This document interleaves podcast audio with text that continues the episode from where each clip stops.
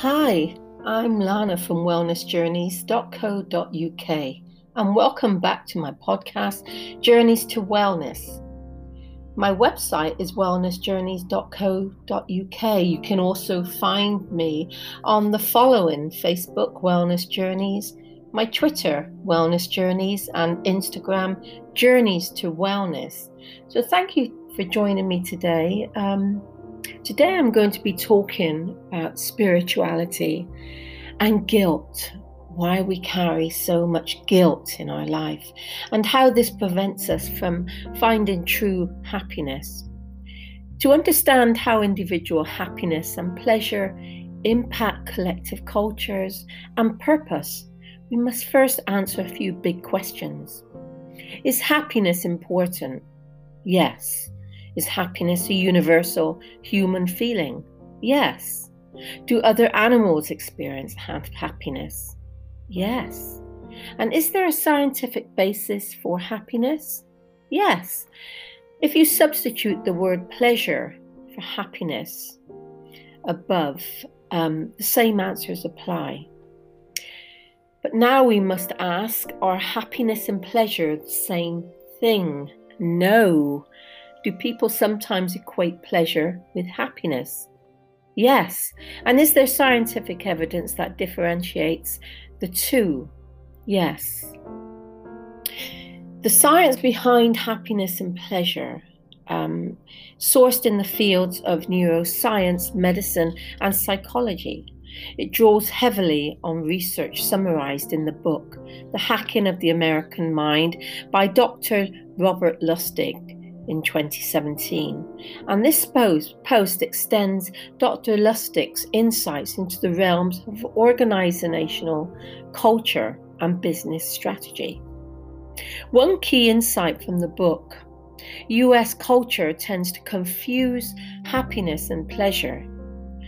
Fortunately, Dr. Lustig enumerates seven differences between the two Quoting him from a 2017 interview with the University of California TV, he clarifies that the seven differences, the seven key differences one, pleasure is short lived, happiness is long lived. Pleasure is visceral, happiness is ethereal. Pleasure is taken, happiness is given. Pleasure can be achieved with substances, Happiness cannot be achieved with substances. Pleasure is experienced alone. Happiness is experienced in social groups. The extremes of pleasure all lead to addiction, whether they be substances or behaviors. Yet there's no such thing as being addicted to too much happiness. Finally, and most importantly, pleasure is tied to the dopamine the pleasure biochemical neurotransmitter, and happiness is tied to serotonin, the, high, the happiness biochemical neurotransmitter. I want to talk a little bit today about how happiness and pleasure can lead to feeling guilty, the wellness journeys. We talk about journeys to everything, journeys that lead places, journeys that take us somewhere. I'm interested in how the body reacts to the mind, and a lot of my clients will come with issues relating to finding happiness and breaking away from the substance of guilt. And guilt is something that we all carry. The Definitive Guide to Guilt, which was written um, in 2012 by Susan Krauss Whitbourne, PhD, um, she wrote this article and it says when it comes to guilt, Freud was the expert, but he certainly didn't have a corner on the market. Guilt comes in many forms, but when all is said and done, it can be boiled down to a set of five basic types You'll learn what those five types are, but first let's take a look at how psychologists define guilt. Guilt is first and foremost an emotion. You may think of guilt as a good way to get someone to do something for you out of a sense of obligation. but it's more accurate to think of guilt as an internal state. In the overall scheme of emotions, guilt is in the general category of negative feeling states. It's one of the sad emotions, which also include agony, grief, and loneliness, according to one comprehensive framework Fischer, Shaver, and Carnochan, 1990. Like other emotions, there is no one explanation for guilt. The traditional Freudian view is that guilt resides under the veneer of our behavior.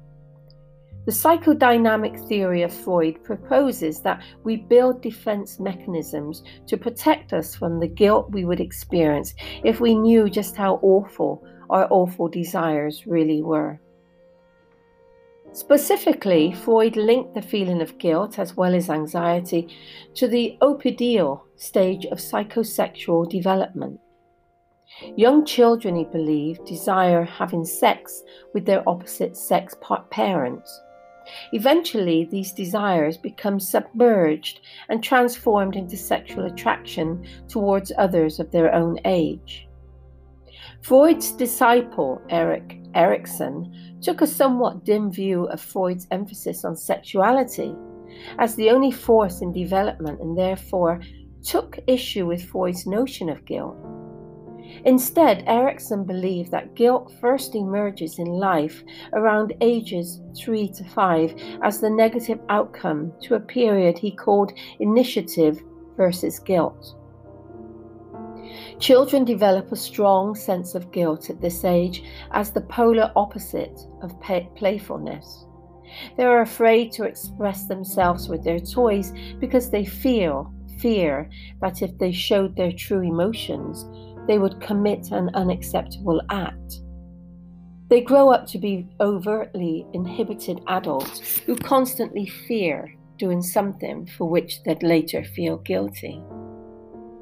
If you don't like psychodynamic approach to guilt, perhaps you'll find the cognitive explanation a bit more palatable. From a cognitive cognitive point of view, guilt is an emotion that people experience because they're convinced they've caused harm. I'm going to stop there just to talk a little bit about um, adults that I work with sometimes that believe that they are responsible for their parents as adults. In some ways, they regress back into childhood activity simply because the child believes that it's responsible for the parent.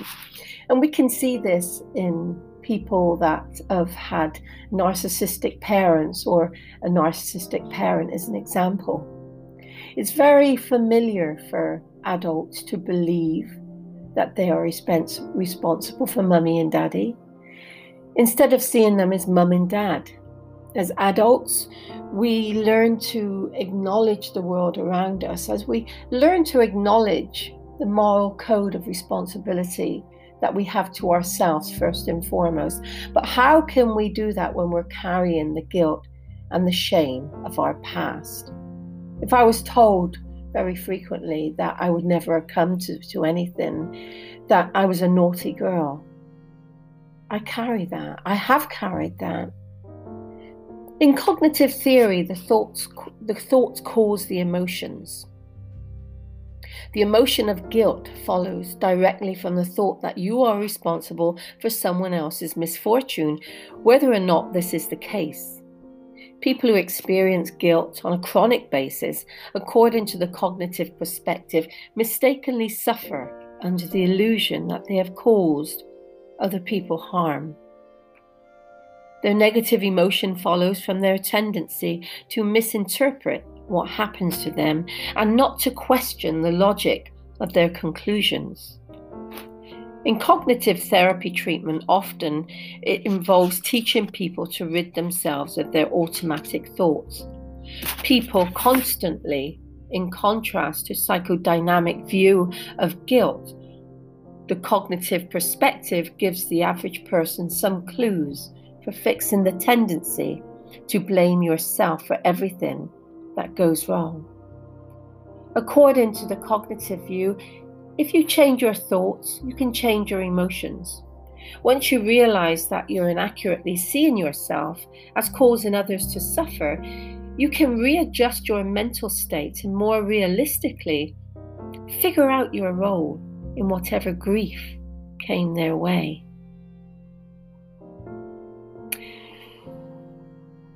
When I think about the guilt that I carried for so many years, and some to, to some extent there's a residue that is still there. I still feel guilty that I can't fix the behavior of my nieces and nephews who have gone down the road um, of mental health issues through substance abuse from a very young age. And I look back on their story and I remember thinking when I was in my 20s and they were very young, if only they would grow up quickly and they would be free of the pain that they're suffering as children. And their pain was being taken into care at a very young age because my family member, their mother, couldn't manage them, couldn't manage their outbursts, which is a way of children finding an outlet for their emotions, not being able to offload to their parent in terms of seeing their parent upset. Causes can cause a child to have those outbursts in the external world. And the external world will see that as tantrums. The external world will see that as bad behavior. In a modern world, a child with ADHD, a child with learning difficulties, or the inability to regulate its emotions through the frustrations and the pain of its environment will act out. And nowadays, we're fortunate that more and more people are starting to understand that a child's reaction to the external world comes through its what it's experienced. My experience as a child, um, and I've talked a lot about this in former podcasts, of being the victim to sexual abuse. Um, and not being able to talk about that and carrying that guilt and that shame for so many years that it was my fault I deserved to be treated the way that I was treated. My body deserved to feel the pain because of the way I had behaved or believed that I'd behaved. And remember that, you know, as children, we don't have the ability to understand our emotions. We don't have that emotional intelligence. I look at Teddy now and my little doggy, which I've I've talked about in in former recent episodes. And I look at Teddy, and it's interesting how I'm learning so much about myself. We know that um, we are all connected. So, an animal does an animal have feelings and emotions? Of course, it does. When Teddy pooed in the bedroom, um, a room that I'd closed off to him because he's only four months old. Um, I didn't want him going in there. So, certain areas of the house that I allowed him to be in, I have allowed him to be in, but somehow he found his way into our bedroom. And for sure, you know, Teddy thought that he'd become familiar with another part of his little world. And um, I was in there one day with my partner, and, you know, okay, pitter patter of little feet along the corridor. We said, okay, come in, and we allowed him into the bedroom. I wasn't too sure why he was looking so guilty when we picked him up and we put him on the bed beside us. We played with him, but he kept looking away as his eyes were diverted, as if to say, I can't look at you. I can't look at you because I know I've done something wrong. And of course, I thought that it was because he knew he was in a, the, the wrong place. He shouldn't have been in the bedroom. Anyway, later on that day, I went back into the room for something, and what do I find? Yep, a big poop in the middle of the bedroom. So it made sense why Teddy was looking so guilty at me. And I just laughed. I couldn't scorn him because I knew that if I was to scorn him, he would be confused. But what have I done? There was no puppy. There, there was no puppy pad down.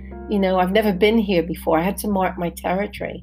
All the reasons why he pooped in his little mind, um, it, it, would have confused him for me to turn around and, smacked him.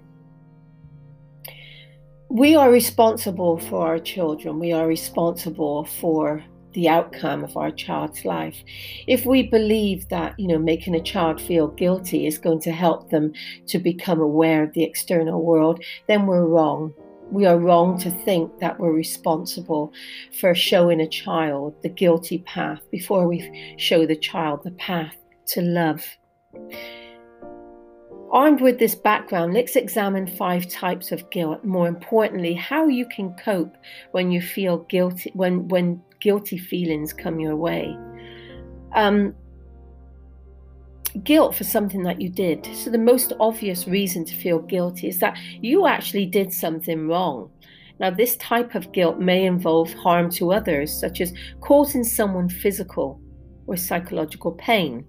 You may also feel guilty because you violated your own ethical or moral code, such as by cheating, lying, or stealing. Guilt over your own behavior can also be caused by doing something you swore you would never do again, such as smoking, drinking, or overeating. And each of these cases, there's no doubt that the behavior occurred.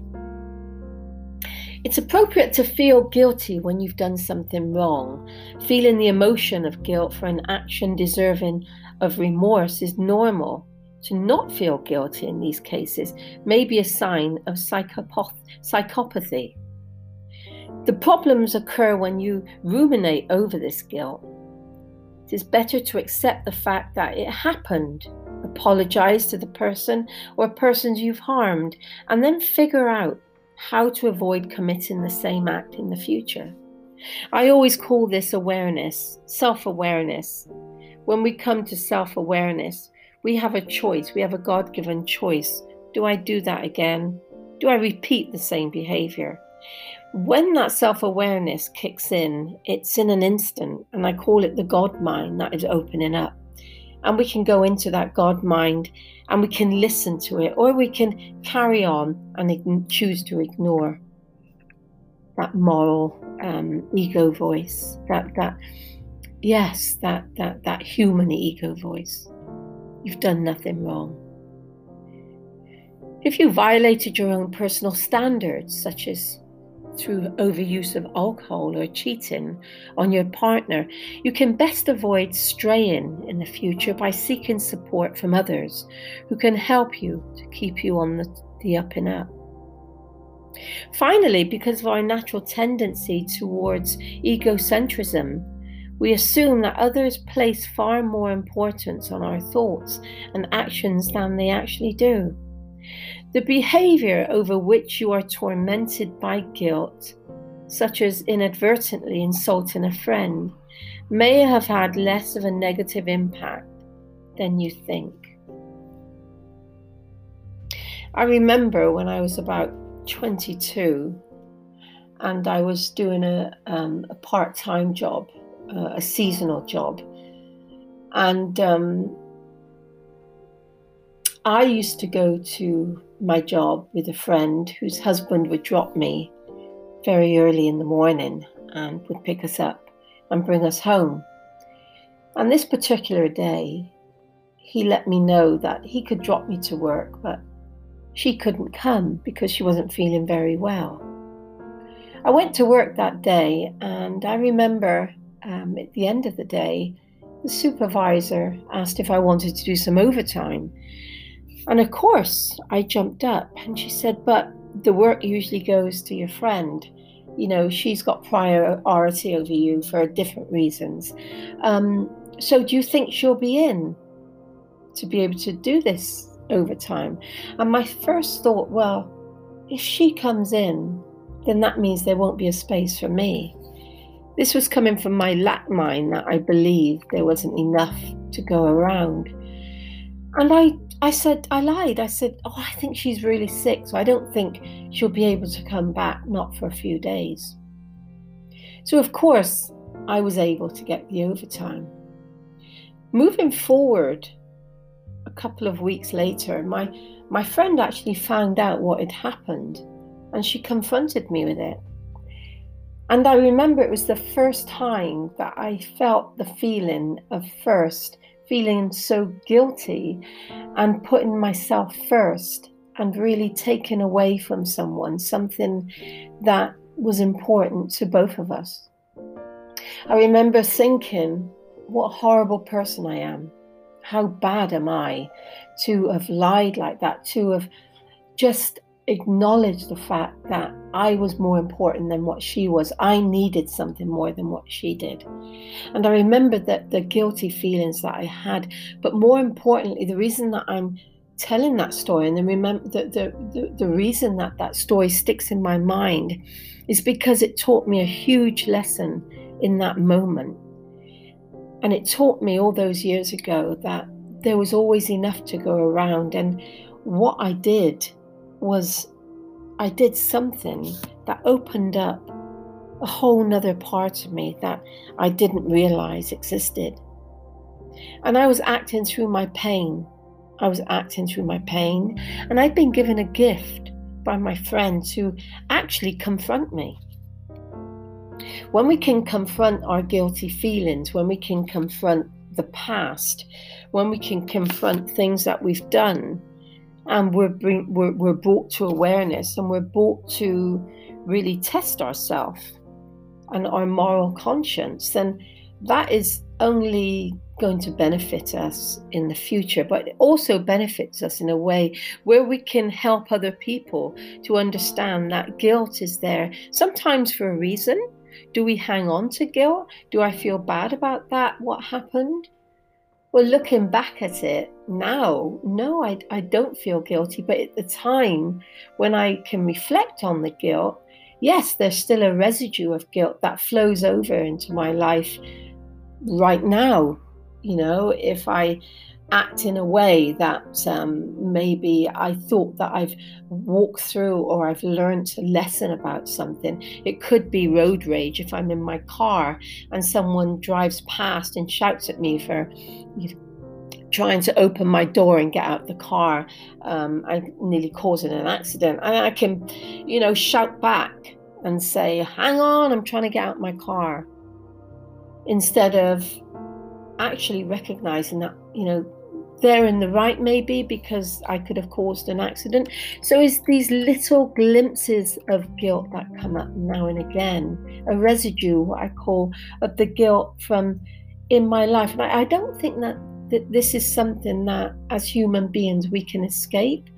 I think when guilt is seen as being a negative emotion, but we can use that memory, that memory bank, we can open that memory bank or allow that memory bank to open to understand where the guilt is coming from.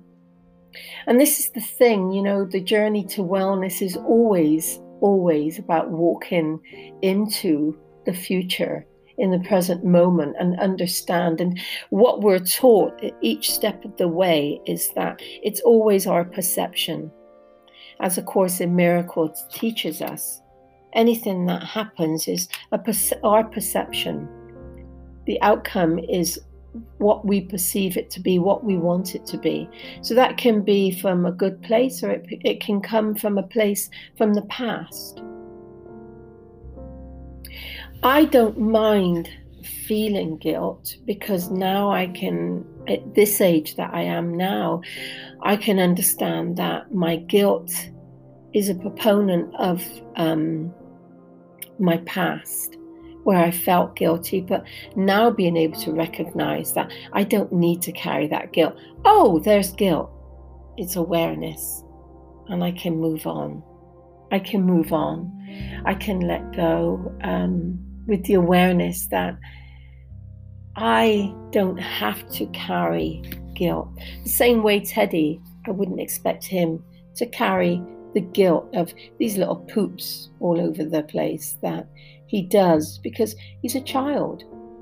He's a child, and we have to think about, you know, the inner child that resides in all of us, and the inner child that wants to wants to understand why they were rejected, why they weren't accepted, and why they they weren't loved, because that ultimately comes down to the knuckle, down to the bone, believing that they weren't loved. My name is Lana Lynn Marino, and thank you for joining me today on this part of my podcast. I'm going to follow up with the next episode where we're going to look further at the causes of guilt and um, try and fit in a, a meditation a meditation that we can use, that you can use to take you further into um, something that you can use as a way of helping you to get rid of guilt. We do a nice visualization. And this is something that I do with my clients a lot. And it really helps them to, just in that moment, to feel the guilt, but open them up to actually being able to use as their mantra I've done nothing wrong. I am safe. You can find me on wellnessjourneys.co.uk or you can message me on anchor.fm slash lynn dash marino. My Twitter is Wellness Journeys, my Instagram, Journeys to Wellness. Thank you for joining me today. And remember, life does not have to be perfect to be beautiful. Take care and have a beautiful day.